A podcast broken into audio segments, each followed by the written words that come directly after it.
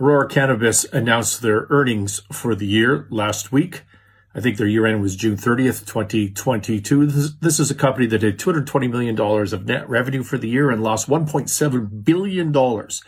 Lost one point seven billion dollars on two hundred twenty million dollars in revenue. Now, one point one or one point two billion dollars of that loss was a write-off, write-off of intangible and other assets.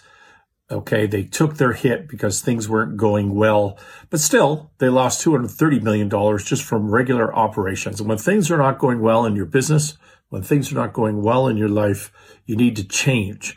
You need to change what you're doing. You need to get in front of it. But most of all, you need to take your hit so you can move on.